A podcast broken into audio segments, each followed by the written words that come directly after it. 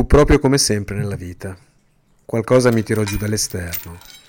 La mia forza non mi abbandonò mai, perché ci fu il tempo che lavorando mi pagavo la scuola e mio padre ebbe bisogno d'improvviso e io dovetti dargli tutto.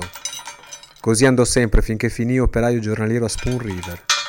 E quando dovetti pulire la torre dell'acqua e mi issarono per settanta piedi, io mi sfibbiai la corda dalla cintola e allegramente gettai le mie braccia giganti sopra l'orlo d'acciaio della cima. Mi scivolarono sul limo traditore e piombai giù, giù, giù, nella tenebra ruggente.